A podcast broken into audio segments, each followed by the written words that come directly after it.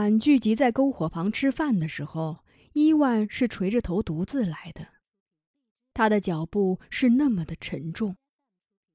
玛利亚问他：“娜杰什卡和孩子们呢？”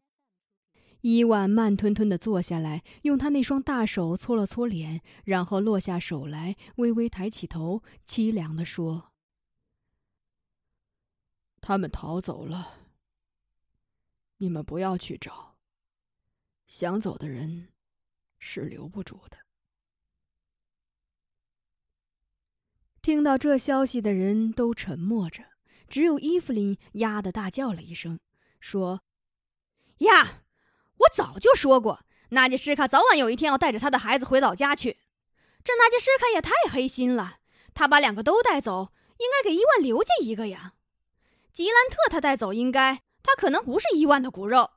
娜拉呢？他就是伊万的孩子呀，他怎么忍心把他也带走呢？只有当过妓女的人才会这么心狠呀。伊万对伊芙琳咆哮。谁要是说娜杰什卡是妓女，我就撕烂他的嘴！伊芙琳打了个激灵，收回舌头，闭上了嘴。我回到西楞柱，把娜杰什卡逃跑的消息告诉达马拉，没想到他竟然笑了起来，说：“跑了好，跑了好！这个无厘楞的人要是都跑光了，多好啊！”我赌气的说：“那你也逃跑吧。”他说：“我要是跑，就跑到拉木湖去，那里没有冬天，湖里常年开着荷花，多自在呀。”说完，他扯下自己的一缕头发，把它扔到火塘里。他那疯疯癫癫的样子让我格外难过。我又到尼都萨满那里去，我说：“纳杰什卡带着吉兰特和娜拉跑了，你是族长，你不去追呀？”他对我说。你去追跑了的东西，就跟用手抓月光是一样的。你以为伸手抓住了，可仔细一看，手里是空的。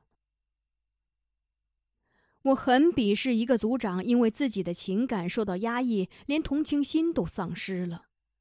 我对他说：“只要我们去追，总能把他们追回来的。”你们追不回来的，尼都萨满说。伊万没有出去寻找那杰什卡，出去寻找的是哈谢、鲁尼、昆德和我。我们用木棒敲击大树，游走在附近的驯鹿知道有人要意识他们，不一会儿就有六七头返回营地。我们选择了四头健壮的，分别骑了上去。我们知道纳杰什卡是朝额尔古纳河逃跑了。所以，追逐它的方向是确定的。秋日晴朗的夜空下，山峦泛出蓝色的幽光，而河流泛出的是乳色的幽光。由于寻人心切，一出发我就左一声“娜拉”，右一声“娜拉”的叫着，我的叫声惊飞了树上的猫头鹰。它们从我们面前飞过，眼睛划出两道亮光，像流星。这不祥的光芒像针一样刺痛了我的心。昆德对我说：“走夜路不能大声说话，会惊着山神的。再说，那杰什卡是想逃跑的，你的呼唤如果被他们听到了，只能使他们更远地避开我们。”哈谢说：“他们没有骑驯鹿，走到额尔古纳河起码要两天的时间。他们就是到了那里，也不一定能找到渡河的船只。”只能在岸边等着。一开始我们是四人一组，翻过一座山后，哈谢说有一条更近的路可以通往额尔古纳河。那路虽然很难走，不过有驯鹿开路是没有问题的。我们商量了一下，分成两路，哈谢带着鲁尼走，我跟着昆德。我们说好了，如果我和昆德当晚找不到人，清晨一定返回营地。而哈谢和鲁尼会一直奔向额尔古纳河。哈谢他们一走，我们才转过一座山。昆德就说：“纳杰什卡他们走了一天了，我们很难追上，不如向回转吧。反正哈谢和鲁尼能继续寻找他们。”我对他说：“兴许他们没有走远，他们出来后，纳杰什卡可能会后悔，说不定猫在什么地方呢。昆德说：“我没带那么多子弹，我们还是往回走吧。你要是出了什么事，我回去怎么向你伊芙琳姑姑交代？”我对昆德说：“我们都出来了，总要多找一会儿才能回去呀。”昆德就不作声了，不过他很不积极，让驯鹿走得慢吞吞的。其实，在森林中寻人，跟在大海中捞针一样，是十分艰难的。到了后半夜，我们都困乏了。昆德停了下来，他说要吸口烟提提神，而我则想去解个手。我对昆德说：“我去别处有点事，马上就回来。”昆德明白我要去做什么，他嘱咐我不要走远，他和驯鹿在原地等我。我从驯鹿身上跳下来，觉得双腿又酸又软的，只听得昆德在我背后自言自语着：“燕斯这么潮，明天准下雨。那杰什卡真是折腾人啊！”在寂静的夜晚，再微弱的声音都会比白日要显得响亮。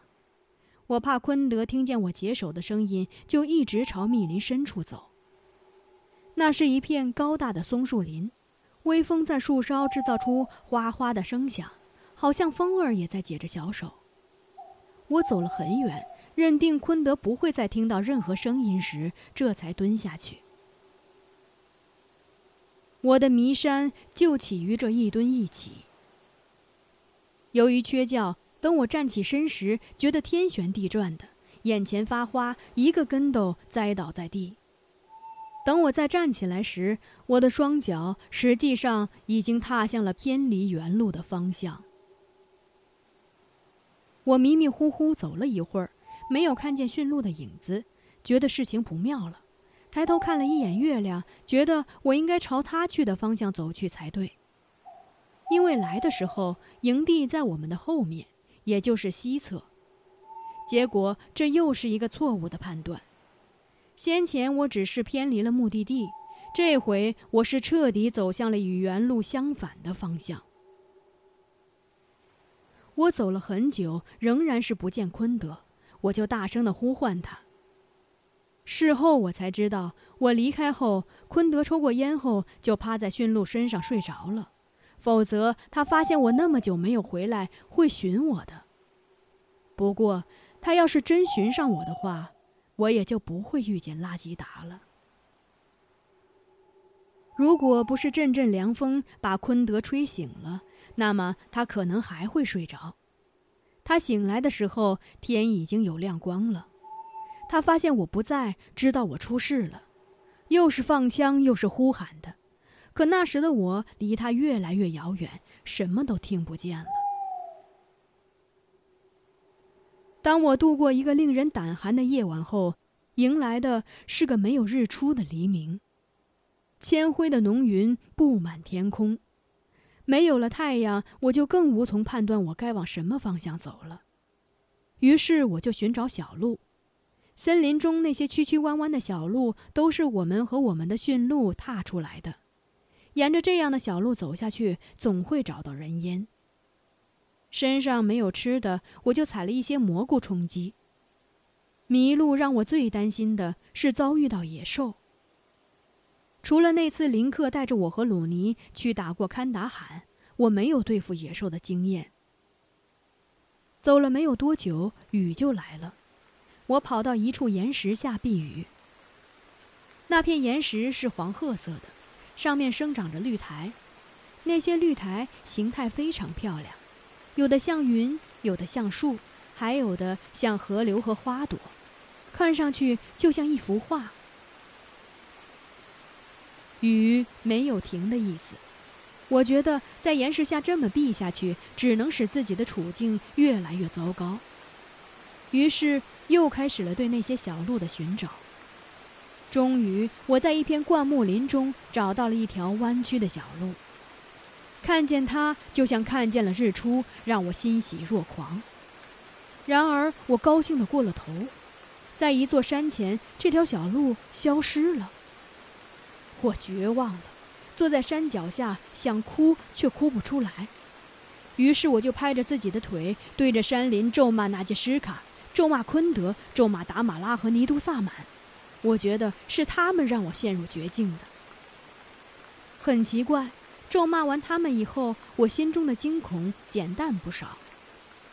我站起身，打算去找河流。只要找到河流，沿着河岸走，也一样会摆脱困境。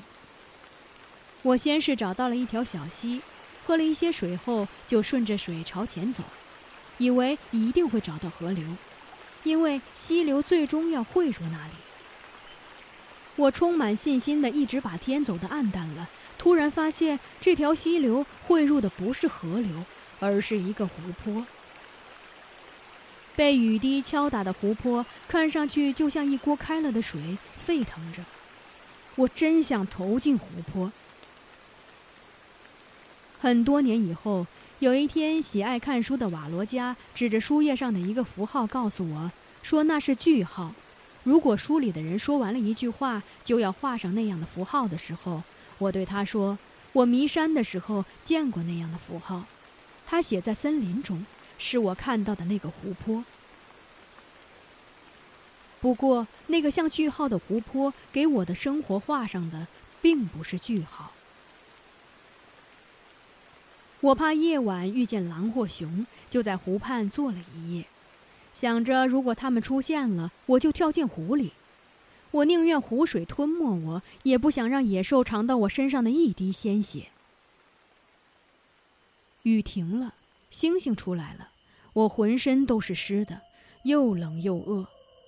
就在那个夜晚，我遇见了两只来喝水的鹿，它们一大一小，出现在湖泊的对面。小鹿蹦蹦跳跳地走在前面，母鹿不慌不忙地跟在后面。小鹿喝水很淘气，喝着喝着用嘴巴去拱母鹿的腿，母鹿就是去舔小鹿的脸。那一瞬间，我的心底突然涌起一股暖流，我非常渴望着有人能那么温暖地舔着我的脸。我觉得呼吸急促，脸颊发烫。眼前这个暗淡的世界突然间变得光明起来。当两只鹿一前一后离开湖泊的时候，我的心里充满了喜悦和幸福的感觉。我对自己说：“我还没有尝过被喜欢的人所舔舐的滋味，我不能离开这个世界，我一定要活下去。”